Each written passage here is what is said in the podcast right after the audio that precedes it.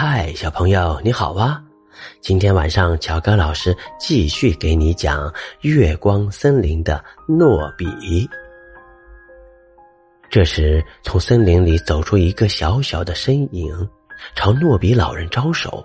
他仿佛忽然年轻了许多，轻松的迈着大步走进了镜子，走进了大森林，追赶着前面的那个孩子。不知道走了多久，诺比老人有些累了。他转过一棵大丛树，一眼看到那个孩子正蹲在地上玩着什么。呃，这里是哪儿啊？你在做什么呢？诺比老人走过去，蹲下身。这里是月光森林呢。我嘛，我在建一座城堡。男孩满手是泥，抬起亮晶晶的眼睛看着诺比老人，自豪地说：“他的眼神让诺比老人有一种电击般的感觉。”泥巴的城堡，诺比老人终于醒过来，失声笑了：“哈哈哈哈哈！不，这是真正的城堡。”男孩用手指点着：“你看，嗯，那边的那个是窗子。”这片绿叶就是窗帘，你看到了吗？窗帘后面有一位美丽的公主，披着白纱，戴着漂亮的花环。诺比老人顺着男孩糊满泥巴的手指看过去，哎，真的呀！那泥巴的城堡里住着一位美丽的公主。老人和孩子一起开怀的笑了起来，他们一起住起了城堡。很久了，诺比老人都没有这么开心过。住完了城堡，他们还玩起了捉迷藏。男孩躲到树洞里，诺比老人假装怎么也找不到，急得团团转，把男孩逗得咯咯笑。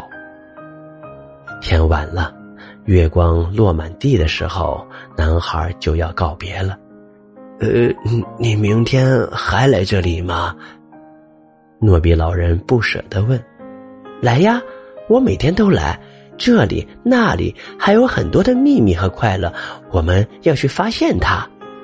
趁我还是个小孩，可以每天来这里的时候，我要把它们都放在这里。”男孩伸手指着月光森林的深处，然后拍拍自己的小胸膛，咯咯的笑了。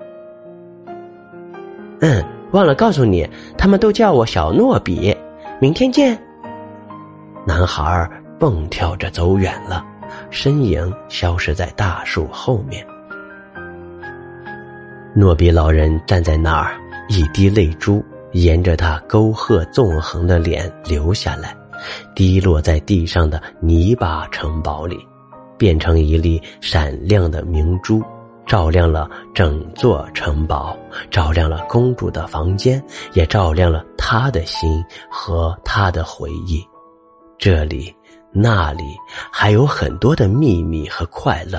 哦，他想起来了，月光森林是他童年时候多么心爱的乐园呐！